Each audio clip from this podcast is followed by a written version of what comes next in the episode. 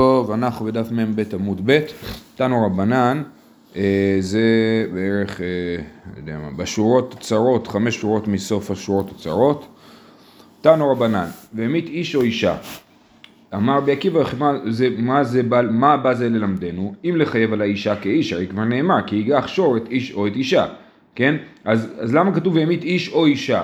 כבר כתוב כי ייגח שור את איש או את אישה. אז אין, אין סברה לומר שיש הבדל בין אה, אה, אה, גברים לנשים, אז למה כתוב המית איש או אישה? אה, אלא להקיש אישה לאיש, מה איש נזקיו ליורשיו, אף אישה נזקיה ליורשיה, כן? להגיד לנו ש... אה, והמית איש או אישה, אז מי שמקבל את, ה, את הנזיקין של האישה, ופה זה מדובר על אישה שמתה, כן? והמית איש או אישה. אז מי שיקבל את התשלום, את הכופר על, על מות האישה, זה היורשים שלה. הכוונה היא בניגוד לבעלה, כן? בדרך כלל בעל יורש את אשתו, אבל לפעמים היורשים שלה יורשים אותה, אז, אנחנו, אז זה, זה החידוש פה, כן?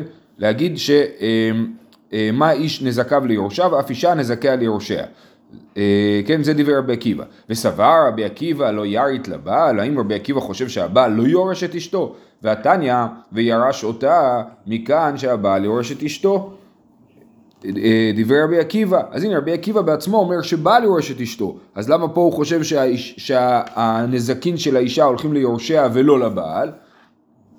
אמר שלקיש, לא אמר רבי עקיבא אלא בכופר, הואיל ואין משתלם אלא לאחר מיתה, והווה לי ראוי, ואין הבעל נוטל בראוי כבמוחזק. זאת אומרת, מה שרבי עקיבא אמר, שהיורשים שלה מקבלים זה לא בנזקים סתם, בנזקים רגילים, נגיד אה, אה, שור שהזיק אישה, ואז... אה, אה, לא הרג אותה, רק הזיק. נכון, שור שהזיק, ואז האישה נפטרה לפני שהמזיק אה, שילם, אז הבעל יירש אותה. אבל במקרה ש... של כופר, שהשור הרג את האישה, אז היורשים מקבלים. למה?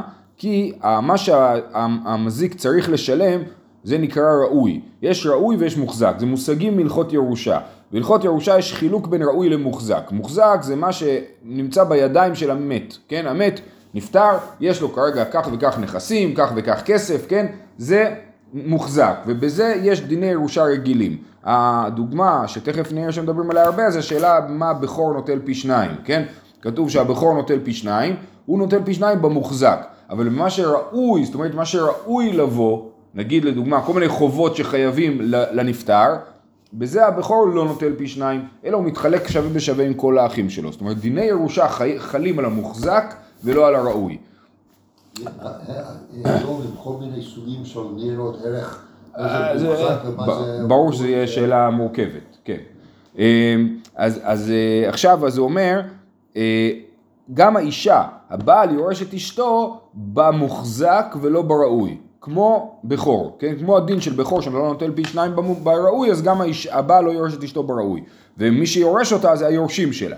ולכן, הכופר, שזה נחשב לראוי בגלל שהשור הרג את האישה, ואז בכך הוא התחייב לתשלום כופר, ממילא זה נחשב לראוי ולא למוחזק, ולכן, אז אה, מי שיורש אותה זה היורשים ולא הבעל. ואין הבעל נותן, נוטל בראוי כבמוחזק. מה איתה? מה? אם אין לה ילדים אז זה אחים או זה... כן, כן, כמו דיני ירושה. אה, אה, ילדים, אם לא ילדים אז אחים, אם לא, כאילו אבא, וזה תמיד חוזר לאבא ולאח, ולאחים של האבא, ככה ירושה עובדת. ולילדים שלהם, של האחים.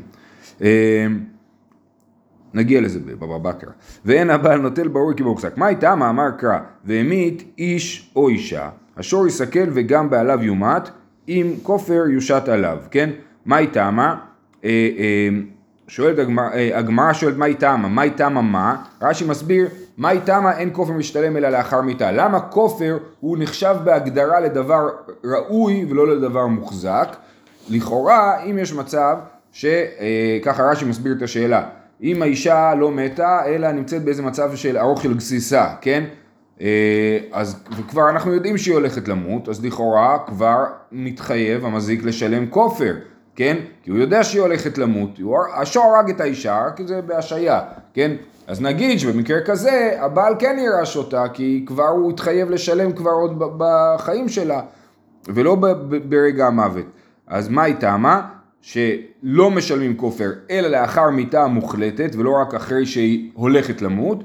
אמר קרא והמית איש או אישה השור יסכל וגם בעליו ימת אם כופר יושת עליו.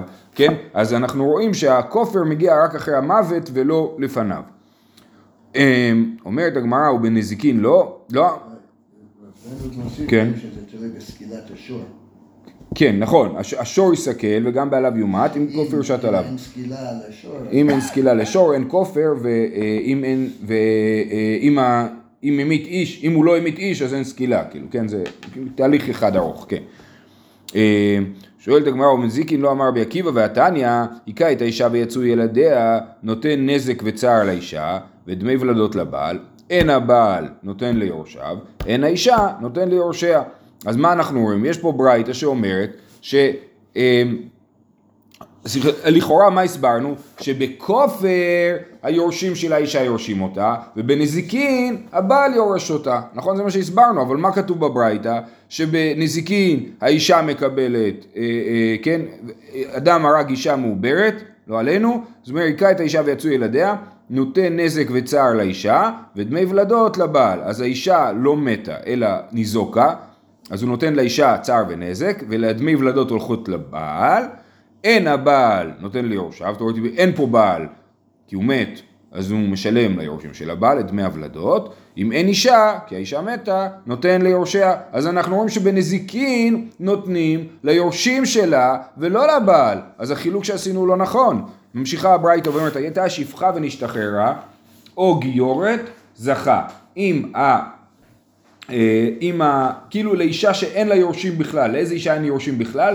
שפחה משוחררת או גיורת, כן? אנחנו, ההנחה היא שאין אדם מישראל שאין לו יורשים, זאת ההנחה שאנחנו מניחים, חוץ מגר, גר שאין לו ילדים הוא אדם בלי משפחה, כן? ולכן, אה, אז אם האישה הזאת שפה ניזוקה, כן? הייתה נשואה והיא הייתה גיורת שהתחתנה, אז הבעל, אה, אה, אז אה, אה, המזיק זכה, המזיק לא יצטרך לשלם, כי בגלל שאין יורשים לשלם להם, כן? אם אין יורשים לשלם להם, אז, אז uh, המזיק לא צריך לשלם, הוא אומר, הרי כל נכסי הגר הם הפקר. אז בעצם אני לא צריך לשלם לגר בשביל, ואז לתפוס את זה, זה כבר אצלי, אני לא צריך לשלם, כן? אז אם האישה הייתה שפחה משוח... ונשתחררה, שפחה משוחררת שהתחתנה, או גיורת שהתחתנה, אה, זכה המזיק ולא משלם.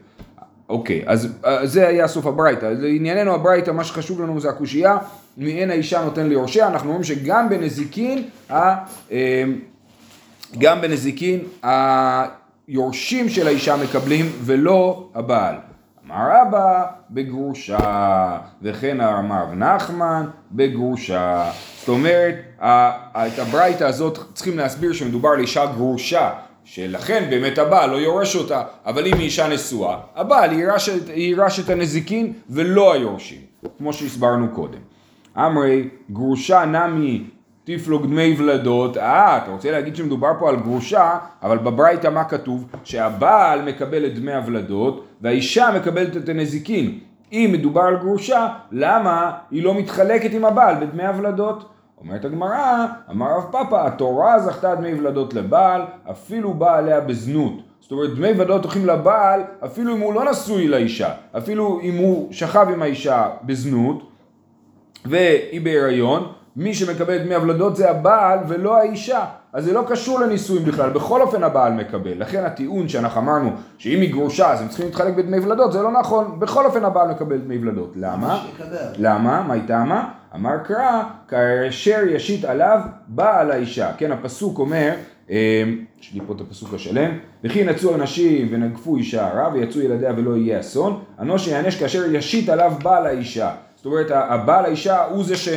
אה, אה, מחייב כאילו את המזיק לשלם, כן? ו- ובעל האישה, אז רש"י מסביר שהכוונה היא שהדגש הוא על הבעילה ולא על בעל במובן של נשוי, כן? אלא במובן של מי שבעל את האישה, ולכן מהפסוק אנחנו לומדים שבעצם, יש פה, היה דיון לפני איזה, לא זוכר, שנה על ה... אה, נו, על האישה שנכנסה להיריון מביצית לא שלה, נכון? היה באסותא משהו, אז, אה, אז היה שאלה גדולה למי הילד שייך, כן? אז לפי זה כאילו, אנחנו אומרים, הילד שייך לבעל, רק לבעל. דמי ולדות הולכים לבעל. זה הוא, הוא נתן את הזרע ולכן זה הילד שלו כאילו. ככה, כאילו, מתוך ההקשר הזה, לא, לא בא להכריע בסוגיה הגדולה. והזרע בא בבנק הזרע. מה? נכון, נכון, מן החינמי, לפי זה, זה באמת שאלה, אבל אה, לא, לא ככה פוסקים. אה, אוקיי, אז הסברנו שאני מסכם עד כאן, כאשר אה, אישה ניזוקה, הבעל מקבל את הנזק, אם היא נפטרת, הבעל יורש, חוץ מאשר כאשר אישה נהרגת וצריך לשלם כופר, כאשר משלמים כופר, אז היורשים שלה מקבלים את הכופר ולא הבעל. למה? כי הכופר נחשב לראוי, בניגוד לנזק שנחשב למוחזק. הבעל מקבל את המוחזק והיורשים מקבלים את הראוי. שואלת הגמרא, ונוקמה לרבה כגון שגבו מעות, ולרב נחמן כגון שגבו קרקע.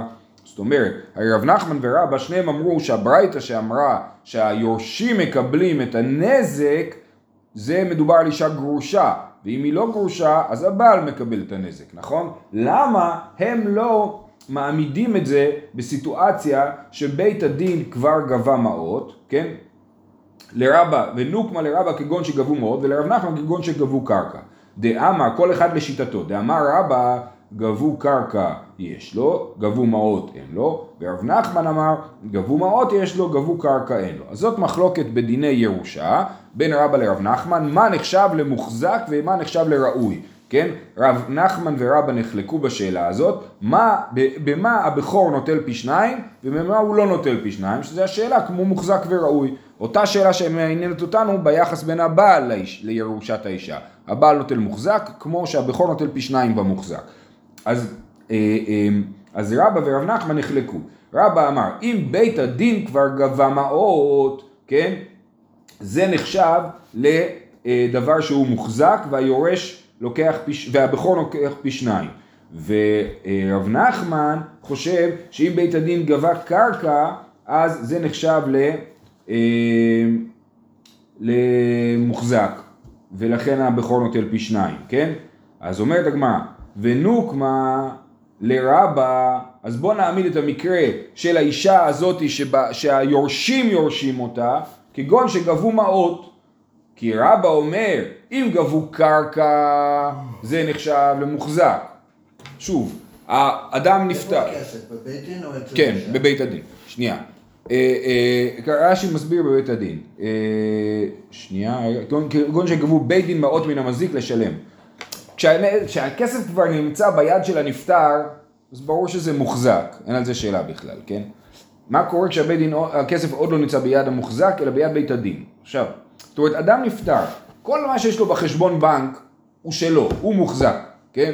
מה שעוד לא אצלו, אז לא, זה תלוי, חלק נחשב לראוי וחלק נחשב למוחזק. אז בזה נחלקו רב נחמן ורבא. הם אמרו, אם בית הדין גבו כבר בשבילי אה, אה, קרקע, לפי רבא זה נחשב למוחזק. בשביל האישה. לא, לא משנה, אני אומר, המחלוקת שלהם הייתה... כן, המחלוקת. כן, המחלוקת שלהם הייתה לגבי בכור, אבל זה אותו דבר יהיה, כן? אז הם כבר גבו בשביל הנפטר קרקע, לפי רבא זה נחשב למוחזק, ולפי רב נחמן זה נחשב ללא מוחזק. אם הם גבו מעות, לפי רב נחמן זה נחשב למוחזק, לפי רבא זה נחשב ללא מוחזק. אז במקום להגיד שמדובר על אישה גרושה, בוא נדבר על מצב שבו הבית הדין גבו משהו שנחשב ללא מוחזק.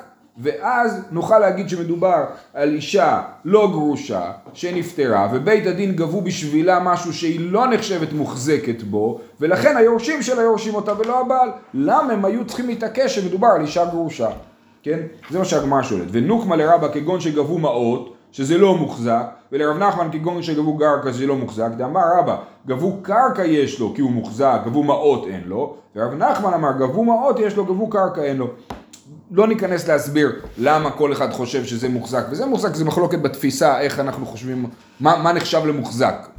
אני לא מבין גם למה מה ההבדל אם אני מע- מעמיד את זה ככה או גרושה? כאילו, למה כי, אה, כי זה חשוב? כאילו, אני חושב שבגלל שזה לשיטתם, כאילו רבא ורב נחמן שניהם יודעים שיש מציאות שזה דבר שהוא נחשב ל... ל...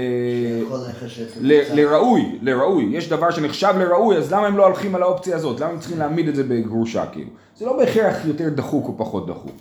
אמ, אומרת התשובה, אמרי הנעימי לבני רבא ליבא דרבנן, כי כאמרי אחא כרבי, זאת אומרת, ובזה נגמרת הסוגיה. אז אה, אמ, זאת אומרת, המחלוקת של רבא ורב נחמן לגבי מה נחשב להוחזק ומה נחשב לראוי, כל המחלוקת הזאת היא רק לשיטת רבנן. אבל לשיטת רבי הם לא חולקים והכל נחשב למוחזק ולכן הם העמידו את זה בגרושה. המחלוקת של, רבי ורב, של רבנן ורבי היא לגבי, אה, אה, אה, כתוב בכור נוטל פי שניים במילווה ולא בריבית. ורבי אומר שגם בריבית הוא נוטל פי שניים. זאת אומרת, אם אדם הלווה כסף בריבית, נגיד לגוי, כן, ואז הוא אה, נפטר, אז, אז מה שהגוי מחזיר את ההלוואה זה נחשב למוחזק. אבל מה שהוא מחזיר את הריבית, בזה נחלקו רבי ורבנן. אז כל המחלוקת של, של רבא ורב נחמן לגבי מה נחשב להוחזק ומה נחשב לראוי זה רק לשיטת רבנן, אבל לשיטת רבי שחושב שאפילו את הריבית, הריבית נחשבת מוחזק, כן? אז, אז כמובן שכל מה שבית הדין גבו הוא נחשב למוחזק ביד ה... ביד האישה או ביד הנפטר, כן? ולכן אה, אה, רבא ורב נחמן העמידו בגרושה בשביל להסתדר אפילו לשיטת רבי ולא רק לשיטת רבנן. זאת אומרת במילים אחרות הנה חינמי, אם אה, בית הדין גבו מעות לשיטת רבא זה נחשב לראוי ולא למוחזק ולכן היורשים שלה יגבו את זה ולא הבעל אפילו אם היא לא גרושה, פשוט הם העדיפו להעמיד את זה בגרושה בשביל להסתדר לכל השיטות. אה, זהו, אז סיימנו לגבי אה, אה, אישה, מי יורש את הנזיקין שלה, אמרנו שהבעל יורש את הנזיקין שלה, וה, והיורשים שלה יורשים את הכופר שלה, זה סיכום הסוגיה. הלאה, אמר רבי שמעון בן לקיש, שור שהמית את העבד שלא בכוונה, פטור מ-30 שקלים. אז מה זה שור שממית שלא בכוונה? דיברנו על זה ששור כאילו שמנסה לנגוח שור ופתאום נכנס איזה בן אדם באמצע. אז אנחנו מניחים שהוא לא התכוון לנגוח את הבן אדם, אלא התכוון לנגוח את השור. או שהוא רצה לנגוח אדם אחד, הוא ברח והוא פגע בטעות במישהו אחר. אז שור שממית שלא בכוונה לא חייב סקילה, כן? שור שהורג אדם חייב סקילה, בין אם זה שור טעם, בין אם זה שור מועד, כל זה דברים שלמדנו, אני רק חוזר, כן? שור שהמית אדם חייב סקילה, בין, בין אם זה שור טעם, בין אם זה שור מועד. אם הוא שור טעם, הוא לא צריך לשלם כופר, אם הוא שור מועד, הוא צריך לשלם כופר. אם הוא הורג עבד, הוא צריך לשלם 30 שקלים. זה כופר שהוא סכום קבוע ולא לפי הערך של הבן אדם שנהרג, אם זה עבד תמיד 30 שקלים. עכשיו, אם הוא הורג שלא בכוונה, הוא לא חייב סקילה. אמר יש לקיש, שור שהמית את העבד שלו בכוונה, פטור מ-30 שקלים, שנאמר, כסף 30 שקלים ייתן לאדוניו, והשור יסכל. כל זמן שהשור בסקילה, הבעלים משלמים 30 שקלים. אין השור בסקילה, אין הבעלים משלמים 30 שקלים, כן? אז הנה דבר כזה, אם- מישהו אה, עונש מוות, כן. או מטרופ, נכון, אם אדם, אה, אה, אה, תהיה קשה על- על ה- על הבעל חיים, על הבהמה. כן, שנייה. אם, בן אדם מתחייב עונש מוות על משהו, אז הוא פטור מתשלומים. תכף נראה דוגמה לזה בהמשך הדף. בן אדם ששרף בן אדם אחר ושדה, כן? אז הוא אה, פטור מתשלומים כי הוא חייב מיתה על זה שהוא שרף בן אדם, כן? עכשיו, ה- אה, אבל אם שור הרג, זה לא פוטר את הבעלים מתשלומים, כי זה הכל, זה לא נחשב לעונש יותר חמור, זה לא שהשור אומר, אה, הורגים אותי אז אני לא צריך לשלם, כי השור הוא לא זה שמשלם. מבחינת הבעלים, זה שניהם נזקים המוניים, שניהם הפסדים, גם את השור הורגים לי, וגם אני צריך לשלם, אז אין פה את הרעיון של קימלי בדרבא מיני. אה, אז אומר יש לקיש, מה אכפת לי בכוונה או לא בכוונה? אה, אה, אה, כאילו, אוקיי, הוא התכוון לאדם אחד והוא ברח ולמישהו אחר, מה, מה זה משנה? אז יש לנו פה רעיון שהשור אה, אה, נסכל, אנחנו תופסים את זה, שיש פה היקש לבעלים, כן, השור יסכל וגם בעליו יומת, להגיד כי מיתת הבעלים כך מיתת השור, כמו שבן אדם שהרג שלא בכוונה לא חייב מיתה, ככה גם שור שהרג שלא בכוונה לא חייב מיתה. זאת אומרת, וגם אנחנו רואים אה, במסכת סנהדרין שצריך בית דין רציני בשביל לדון את השור. זה לא, למרות שזה, למרות שזו שאלה ממונית, כן? אנחנו מתייחסים לזה כשאלה בהלכות רצח, כאילו. כן, שהוא הולך ברחוב ומישהו נופל לפניו, כן, והוא דורך עליו. כן, זה גם לא בכוונה, ראינו נכון. מה שלא שכדרכה, אז אני לא, לא חייב. נכון, נכון, אבל שור, שוב, שור שהרג אדם הוא בסקילה ואנחנו מתייחסים לזה כ, כ, כדיני רצח, כאילו, כן. אמ, אז אמרנו שאם השור לא נסכל, הבעלים לא משלמים, נכון? 30, כסף 30 שקלים ייתן לאדוניו והשור יסכל, כל זמן שהשור בסקילה, הבעלים משלמים 30 שקלים. אין השור בסקילה, אין הבעלים משלמים 30 שקלים. זה דברי ריש לקיש. הלאה, רבא אומר דבר דומה, אמר רבא שור שהמית בן חורין שלא בכוונה, פטור מכופר, כן? אם שור הרג אדם שלא בכוונה, אז הוא גם לא נסכל וגם פטור מכופר שנאמר השור יסכל וגם בעליו יומת אם כופר יושת עליו כל זמן שהשור בסקילה בעלים, בעלים משלמים כופר. אין השור בסקילה אין הבעלים משלמים כופר. בסדר? אז זה דברי רבא. הייתי ואביי המית שורי את פלוני או שורו של פלוני, הרי זה משלם על פי עצמו. יש פה ברייתא, שאדם בא לבית הדין ואומר, השור שלי הרג את פלוני, אין עדים, רק אני יודע שהשור שלי הרג את פלוני, השור לא נסכל. למה? כי שור חייב שני עדים בשביל לסקול אותו, כמו בדיני אה, נפשות, כן? אם אין שני עדים, אלא הבעלים מודה שהשור סקל, אז הוא לא נסכל, שהשור הרג, אז השור לא נסכל, ובכל זאת כתוב שהוא משלם, כן? המית שורי את פלוני, או שורו של פלוני, הרי זה משלם על פי עצמו. אז הנה אתה רואה מצב שהשור לא נסכל, והוא כן משלם כופר, ואתה מה טענת רבא? שרק אם השור נסכל, אז משלמים כופר. אומר, אה, מה אליו כופר? לא דמים. או, וזה חידוש מאוד מאוד גדול. אנחנו אומרים, השור הזה, הוא לא צריך לשלם כופר, אבל הוא צריך לשלם דמים. זאת אומרת, הוא לא צריך לשלם כופר מדין אה, שור שנסכל, אבל הוא כן צריך לשלם כאילו את הנזק שהוא עשה. כי בסופו של דבר, כשמישהו מת, זה הנזק הכי גדול, נכון? אז אתה לא משלם כופר מדיני שור שהרג אדם, אלא אתה משלם דמים מדיני שור שהזיק אדם, והוא הזיק אותו עד, עד רמה שהוא מת. בעצם יצא שאם כופר זה דמי ניזק, אז אין הבדל בין כופר לדמים, זה אותו, אותו סכום, כן? למי שאומר שכופר זה דמי מזיק, אז, אז באמת יהיה הבדל, שהוא צריך לשלם את, את הנזקין שהוא עשה, ולא את הכופר של דמי המזיק. אמ, איך משערים כמה בן אדם שווה? בשוק עבדים, מה, מאוד פשוט. אה, באמת היום זה בעיה, אני לא יודע איך יעשו את זה היום. לפי כמה שהוא הרוויח בשנה? אולי לפי אה, ביטוח, חישובים של ביטוח, כמו, נכון, יש ביטוח חיים, אז ממליצים לך בכמה לבטח את עצמך, אולי משהו כזה. אה, זה, הביטוח זה סוג של שוק עבדים. אז אוקיי, אז אנחנו, עכשיו שוב, אז יוצא לנו פה חידוש גדול, ששור שלא משלם כופר, כן משלם דמים, ואת הדמים שהוא משלם, הוא משלם אפילו על פי עצמו, זאת אומרת על פי עדות עצמו. הוא אומר, השור שלי הרג אדם, ולכן הוא מחייב את עצמו בעצם לשלם דמים. אי דמים, אתה רוצה להגיד שמדובר שהשור צריך לשלם דמים? אימה סיפה, המית שורי את עבדו של פלוני, אינו משלם על פי עצמו. ואי דמים, אמי לו, כן, אם הוא אומר שהשור הרג עבד, אז הוא לא צריך לשלם על פי עצמו. למה הוא לא צריך לשלם על פי עצמו? אם אתה אומר שצריך לשלם את הנזק שעשית, כשהרגת עבד, עשית נזק לבעלים של העבד, אז, אז למה אתה לא משלם את הנזק הזה? כן? אז אם אתה, אז שוב, אם אתה אומר שלא מדובר פה על כופר אלא על דמים, למה שיהיה עבד בין בן חורין לבין, למה שיהיה הבדל בין בן חורין לבין עבד? אה, אמר לי, יכילנה לשינוי לך, רישא דמים וסעיף הקנס, מיהו שינוי הדחיקה לא משנינא לך, אידי ואידי דמים. זאת אומרת, אני יכול לענות לך תירוץ חלש, תירוץ דחוק. מה התירוץ הדחוק שאני אענה לך? שהרישא של הברייתא שאומרת שהוא כן משלם על פי עצמו, מתכוונת לדמים. והסיפא של הברייתא שאומרת שהיא לא משלם בעבד על פי עצמו, מדברת על כופר, אבל דמים הוא כן צריך לשלם. אבל זה יהיה דחוק להגיד שהרישא בדמים והסיפא בכופר, זה דחוק, ואני לא רוצה של... הוא אומר לך, אני יכול לתרץ את זה, אבל אני לא רוצה לתרץ את תירוץ דחוק. אידי ואידי דמים, מי הוא? בן חורין דמשלם כופר על פי עצמו.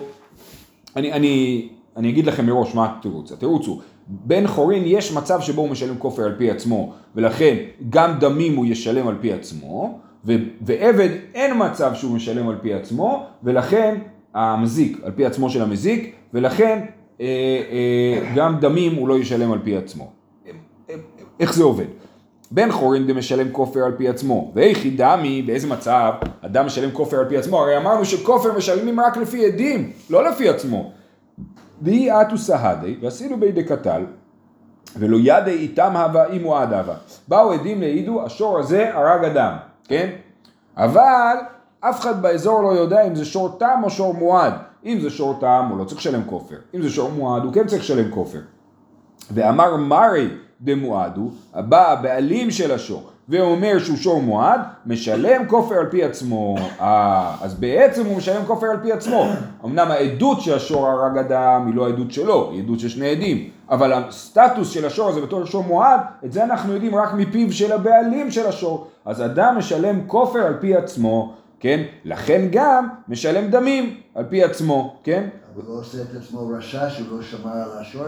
אה, זו שאלה מעניינת. אולי זה לא ממש רשע, אני לא יודע, אה, שאלה מעניינת. אה, אז איך הדלק העדים משלם אה, דמים? גבי עבד שאינו משלם קנס על פי עצמו, ואיכי דמי דאיאטוס עדים ועשידו בידי קטל ולו ידי אילתם מועד, איתם אהבה עם מועד אהבה, זאת אומרת אה, אה, אה, שור שהרג עבד, באו עדים שהעידו שהוא הרג עבד ולא יודעים אם השור תם הוא מועד, ואמר מרי מועד הוא לא משתלם קנס על פי עצמו, איכא דליקא עדים, לא משלם דמים. זאת אומרת, במצב כזה, שהוא אומר, אני אגיד לכם, השור שלי מועד, הוא לא צריך לשלם 30 שקלים. למה הוא לא צריך לשלם 30 שקלים? כי זה נחשב לקנס, וקנס לעולם מודה בקנס פטור. הוא לא יכול לחייב את עצמו בתשלום קנס, ולכן אין מצב שאדם משלם על הריגת עבד על פי עצמו, ולכן גם דמים הוא לא משלם על פי עצמו. אז יש לנו דין ששור שהרג אדם מתחייב לשלם דמים במקרה שאין כופר, אבל זה רק במקרה של אדם בן חורין ולא במקרה של עבד. זה התירוץ של אה, אה, רבא לקושייה.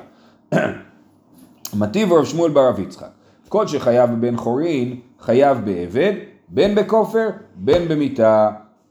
אה, כן, יש לנו פה מימה שאומרת שכל שחייב בבן חורין חייב בעבד, בין בכופר בין במיתה. כופר בעבד מעיקה, אלא לאו, מה זאת אומרת כופר? בעבד אין כופר, יש קנס, לא כופר. אלא לאו דמים, אז כנראה שהכוונה היא לדמים, ואנחנו רואים שכל שחייב בבן חורין חייב בעבד בתשלום דמים, אז למה אמרת שעבד לא משלם דמים על פי עצמו? איכא דאמרי הוא מוטיב לה והוא מפרק לה, איכא דאמרי אמר לי רבא. אז יש שתי מסורות, מי ענה לקושייה, או שרב שמואל בריב בר יצחק ששאל את השאלה הוא בעצמו ענה את התשובה, או שרבא שעליו הקושייה הוא זה שענה את התשובה. אחי קטני, צריך להסביר ככה את הברייתא. שוב, מה השאלה שלנו? האם עבד משלם דמים על פי עצמו או לא? אה, אה, בכלל, כל הרעיון של תשלום דמים הוא חידוש, כן? כל הרעיון של תשלום דמים הוא חידוש, כי אנחנו אמרנו יש כופר, אין כופר, פתאום אומרים לנו אין כופר אבל יש דמים. ויש דמים, אבל בעבד אין דמים. אבל אנחנו רואים שכתוב שכל שחייב בבן חורין חייב בעבד, אמר לרבא הכי קטני. כל שחייב בבן חורין בכוונה, על פי עדים, כופר, אם יש עדים שהוא הנגח בכוונה והוא צריך לשלם כופר, חייב בעבד קנס, אז אם זה היה בן חורין הוא צריך לשלם כופר, ואם זה בן חור... בעבד הוא צריך לשלם 30 שקלים. וכל שחייב בבן חורין שלא בכוונה, על פי עדים דמים, חייב בעבד שלא בכוונה על פי עדים דמים, אם יש עדים שמעידים שהשור הזה הרג עבד שלא בכוונה, אז הוא לא צריך לשלם כופר כי זה היה שלא בכוונה והשור לא נסכל, כמו שהסברנו, אבל הוא כן צריך לשלם דמים. אז במובן הזה כל שחייב בבן חורין חייב בעבד. אם העדים מעידים שזה היה בכוונה צריך לשלם בעבד כופר, אה, קנס, 30 שקלים, ואם אה, יש עדים שמעידים שזה היה שלא בכוונה, צריך לשלם דמים אפילו בעבד. אבל כשהוא משלם על פי עצמו ולא על פי עדים, אז יש הבדל בין עבד לבין בן חורין, שבעבד הוא לא משלם על פי עצמו בכלל. אמר לי רבא, אם אתה אומר את הרעיון שבאמת צריך לשלם דמים, אי הכי, אישו שלא בכוונה, על פי עדים, נשלם דמים, כן? אם אדם שורף בן אדם אחר לא בכוונה, כן? אז אנחנו אומרים שהוא ישלם אה, אה, דמים, ואנחנו חושבים שהוא לא משלם דמים. אומרת הגמרא, מינן לילי רבא דלא משלם, אולי הוא כן משלם. איך אתה מקשה קושייה? תוכיח לי קודם שאתה צודק בהנחה שלך. אתה מניח שאדם ששרף אדם אחר שלו בכוונה, לא צריך לשלם כלום? אולי הוא כן צריך לשלם. ומינן לילי רבא דלא משלם. אילי עמיד אתנן, כתוב במשנה, היה גדי כפות לו ועבד סמוך לו ונשרף עמו. בא בן אדם לשרוף גדיש, כן? והיה גדי כפות לגדיש ועבד סמוך לגדיש, אבל לא כפות, לא קשור, חייב לשלם על הגדי ועל הגדיש, ולא על העבד, כן? עבד כתוב, כפות לו וגדי סמוך לו ונשרף עמו, פטור. ואנחנו רואים שאם העבד היה קשור לגדיש, אז לכאורה הוא נשרף שלא בכוונה, נכון?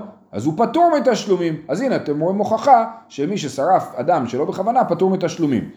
למה פטור עם עבד לא כפות? בגלל שעבד יכול לברוח? כן, כן. אומרת הגמרא, אה, אמר יש לקיש, יש לקיש הסביר כבר את המשנה הזאת, כגון שהצית בגופו של עבד הקים לבדי רבא מיני.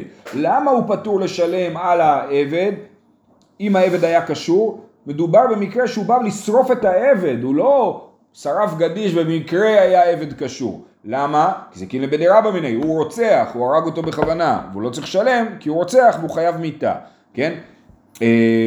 ולכן המשנה הזאת היא לא הוכחה שמי ששורף בן אדם שלא בכוונה פטור מתשלומים, כי פה מדובר כן בכוונה. אלא מהדתניא, מאיפה נוכיח שמי ששורף אדם שלא בכוונה פטור מדמים, חום, אלא מהדתניא, חומר באש מבבור, שהאש מועדת לאכול בין דבר הראוי לה, בין דבר שאין ראוי לה, מה שאין כן בבור. אז אה, יש, זה משנה שלמדנו בפרק א', אם אני לא טועה, כן? אה, שאנחנו רואים ההבדלים בין בור לאש. ולא כתוב במשנה הזאת, ואילו שהאש משלמת שלא בכוונה דמים, מה שאין כן בבור לא קטני, סימן שבאמת לא משלמים דמים. אם היינו אומרים שמי ששורף אדם שלא בכוונה משלם דמים, אז היה צריך להופיע בתור הבדל נוסף בין אש לבין בור, וזה לא מופיע בתור הבדל בין אש לבין בור. אז מכאן מוכח שלא צריך לשלם אה, דמים כשאדם אה, הורג אדם אחר שלא בכוונה. אומרת הגמרא, דיל מתנה ושיער, אולי התנא לא מנה את כל ההבדלים בין שור לאש, בין אש לבור, כן? ולכן אין מכאן הוכחה. זה שיש הבדל אחד ואין הבדל אחר, זה לא מוכיח שההבדל אחר לא קיים, כי תנא ושיער הוא לא מנה את כל ההבדלים. אלא רבא גופי איבאויי מבעיילי. רבא, מקודם אמרנו שרבא הקשה. אמר, אה, אתה אומר שיש בעולם תשלום דמים, אז למה מי ששורף אדם אחר שלא בכוונה לא משלם דמים? אומרת הגמרא, לא, לא, לא, זה לא היה קושייה, זאת הייתה שאלה. האם מי, לאור דבריך, שאדם, שהשור שלו הרג אדם אחר, צריך לשלם דמים אם הוא לא משלם כופר, האם בן אדם ששרף אדם אחר שלא בכוונה, צריך לשלם דמים או לא צריך לשלם דמים? זאת הייתה השאלה שלו. יבאו ימיבה אלי. אישו שלא בכוונה, מי משלם דמים או לא? מי אמרינן גבי שור הוא דבכוונה משלם כופר, שלא בכוונה משלם דמים. אבל אישו דה בכוונה לא משלם כופר, נכון? על שור, אם השור הרג בכוונה, משלם כופר, אם הרג שלא בכוונה, משלם דמים. אבל שור, אבל אש, אם אדם הרג אדם אחר בכוונה, הוא לא משלם כלום. למה הוא לא משלם כלום? כי קים לבדרבא מיני, נכון? הוא חייב מיתה ולא חייב תשלומים. אבל אישו דה בכוונה לא משלם כופר, אז שלא בכוונה נמי לא משלם דמים. זה צד אחד להגיד שהוא לא צריך לשלם דמים אם הוא עשה את זה שלא בכוונה, או דילמה, כיוון דגבי שורו שלא בכוונה, אף על גב דלגיה כופר משלם דמים, גבי אישו נמי, אף על גב דבכוונה לא משלם כופר, שלא בכוונה מיעט משלם דמים, ולא ידעינן תיקו. זאת אומרת, האם אנחנו נגיד שני הצדדים הם ברורים, כן? או שאני אומר, שור הוא מיוחד שבכוונה הוא משלם כופר, אז לא בכוונה הוא משלם דמים. אבל אש שבכוונה הוא לא משלם כלום, אז גם שלא בכוונה הוא לא משלם כלום. או שאני אומר לא, שלא בכוונה לא קשור לו בכוונה, כן? שור שלא בכוונה משלם דמים, אז גם אש שלא בכוונה משלם דמים, ואין קשר לשאלה מה, מה הדין בכוונה. אז זה שתי הצדדים של ההתלבטות, והגמרא בעצם אה, אה, לא מכריעה ואומרת תיקו על הדבר הזה. אה, אנחנו צריכים לעצור פה. שיהיה לכולם אה, שבת שלום.